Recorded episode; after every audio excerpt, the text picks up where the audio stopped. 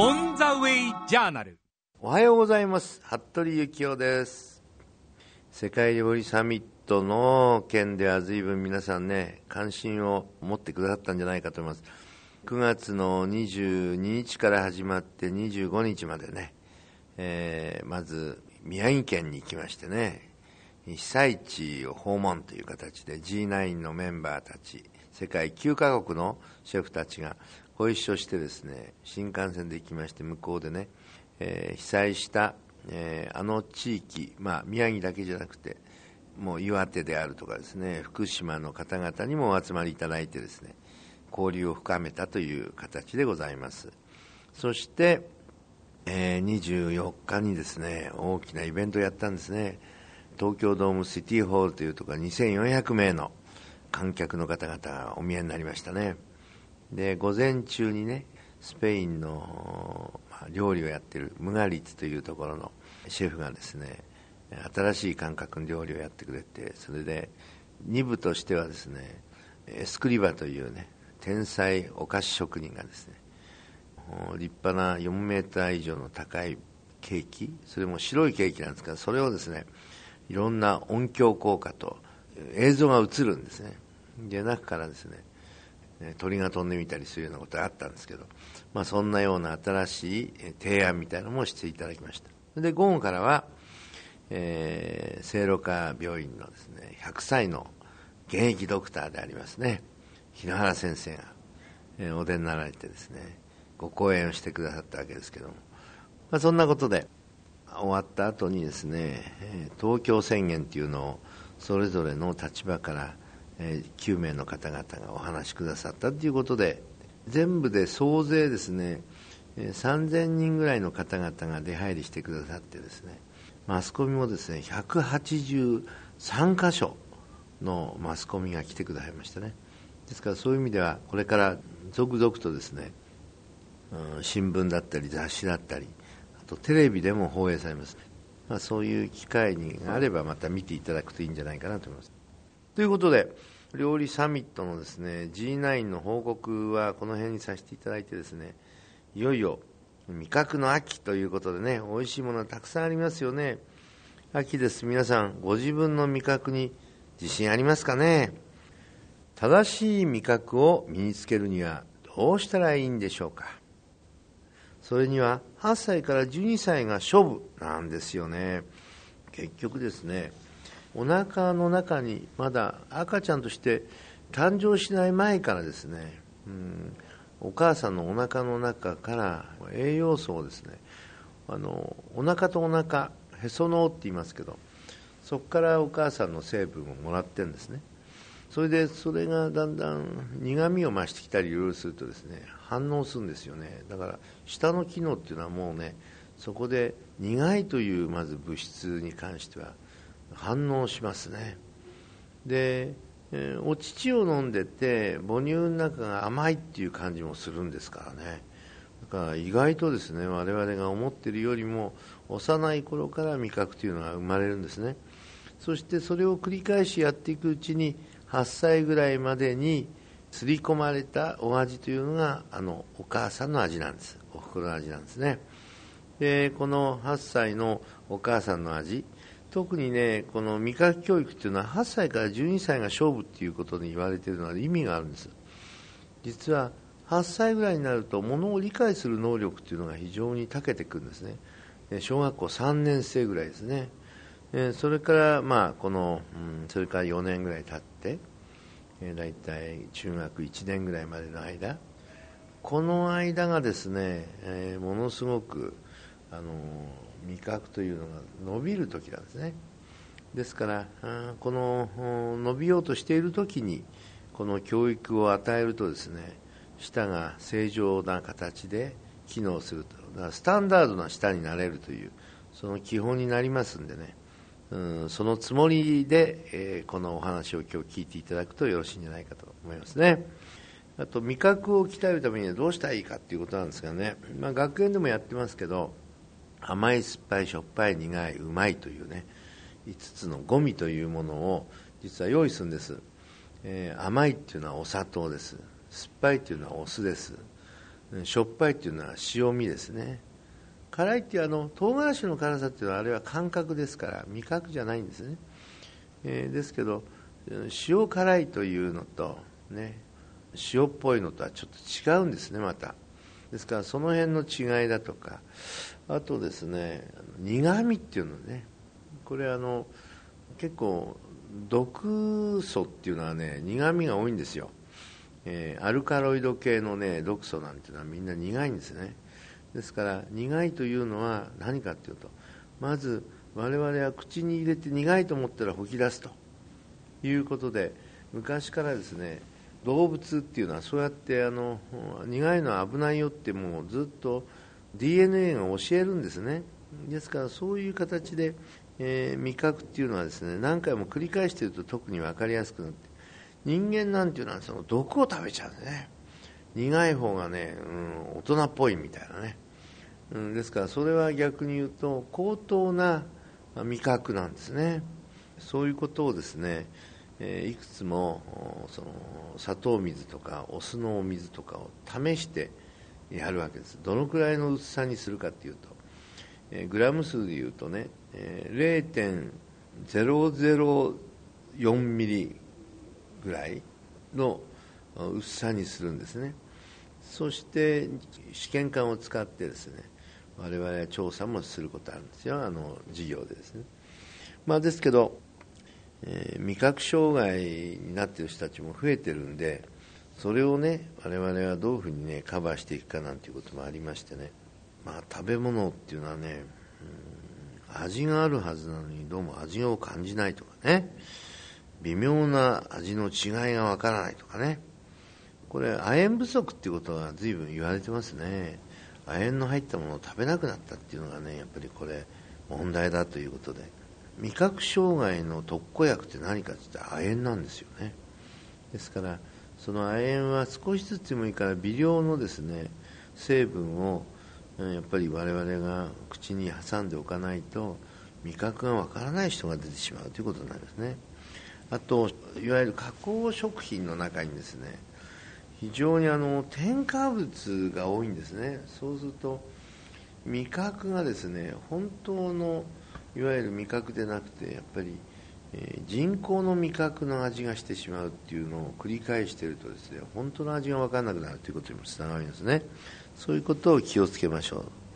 子供にも味覚障害は起こるのかということですが、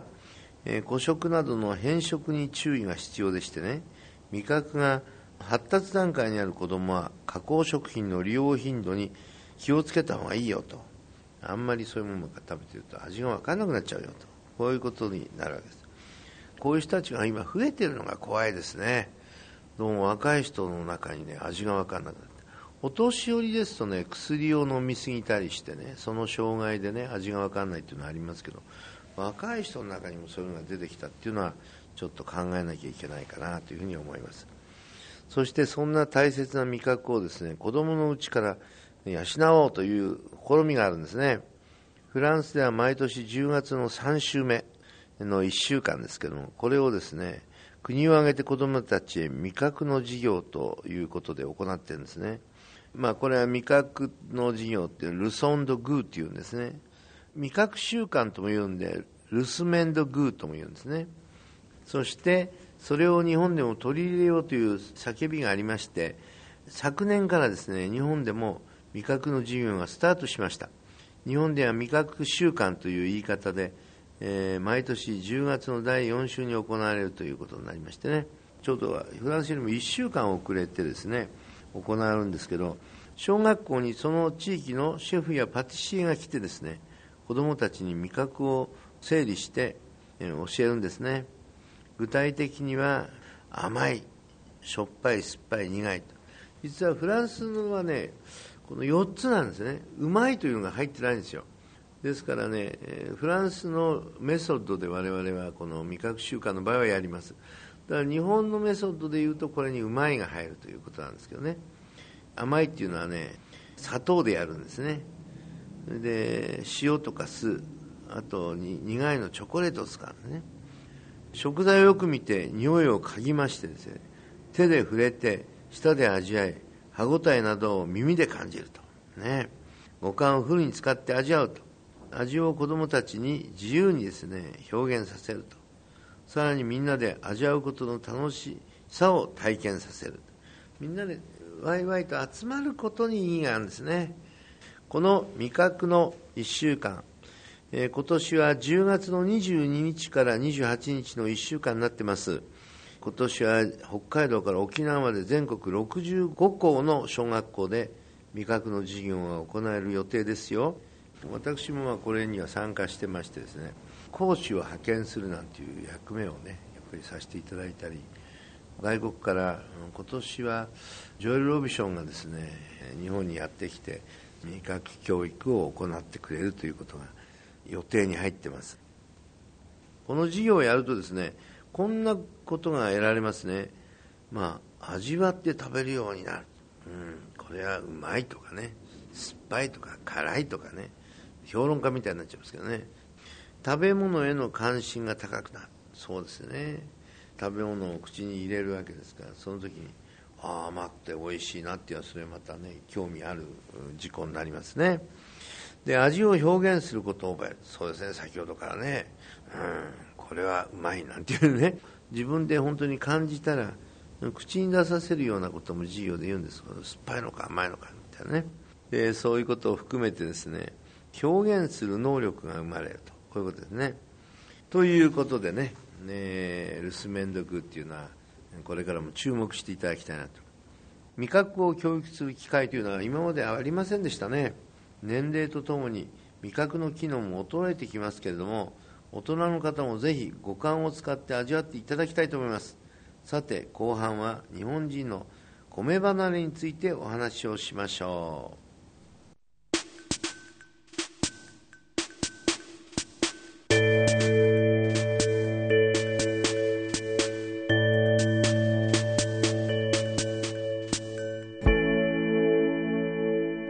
オン・ザ・ウェイジャーナル服部幸男の食育の時間。後半はですね食のカッティングボードのコーナーですよ。日本の食の問題をカッティングボードに載せて検証します。今日は日本人の米離れについてなんですけれども新米の季節ですが皆さん美味しいご飯を召し上がっていらっしゃいますか、えー、日本の食料自給率のためにもですねお米を食べましょうと。何度も申し上げてきましたが、お米を食べる理由はそれだけじゃないんですよ。実は皆さんの健康のためにもご飯を食べていただきたいと思うんですね。え最初に数字のお話をしますとですね、日本人が取っているお米の量、農林水産省のデータでは、昭和40年、今から50年ほど前は、1人年間111.7キロを食べていましたよ。おととしの平成22年の数字では、なんと半分ですよ。59キログラムというね。ですから、50年前はですね、111.7キロですよね。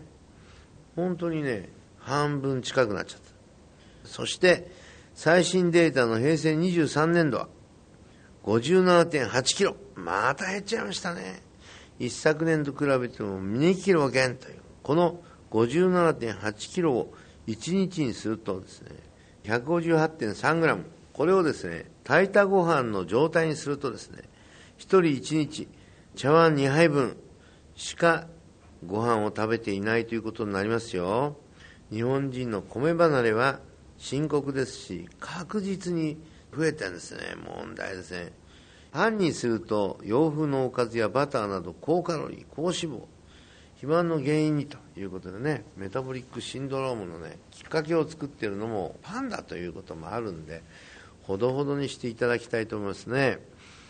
えー、さあ和食が減るとどうなるかと。ね根菜海藻キノコなどに含まれているミネラル食物繊維の不足味噌汁漬物納豆など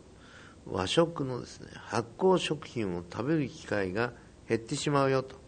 日本人の長い腸はこれが必要なんだよと。ご飯を食べる機会が減ると結果的にですね生活習慣病のリスクが高まるということなんですね。健康でいたいならまずはご飯を食べること。これが関心ですね。ちなみに昭和40年の肉の供給量は1人当たりの年間 9.29kg 肉は1週間で 178g しか食べられていませんでした。今はですね年間 29.6kg1 週間に 567g これは肉の今の食べ方なんですね。もう一つ牛乳や乳製品昭和40年は1人年間 37.5kg なんですね。今は88.6キロですね。倍以上牛乳乳製品も取るようになってきたよと、えー、その一方で食べ物からの供給カロリー自体は昭和40年2458キロカロリー平成23年2435キロカロリーとほぼ変わらないんですよね。変わらないんですけれども結局、うん、脂肪なんか多くなってですねカロリーは取ってると。ですから昔は脂肪がなかった分炭水化物で取ったんですね、えー、ですからそういう食のバランスの問題が出てきてますね。これやっぱりですね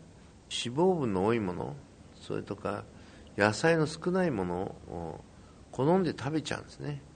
便利ならばいいやみたいなね。それが結果的にはいろいろな生活習慣病のね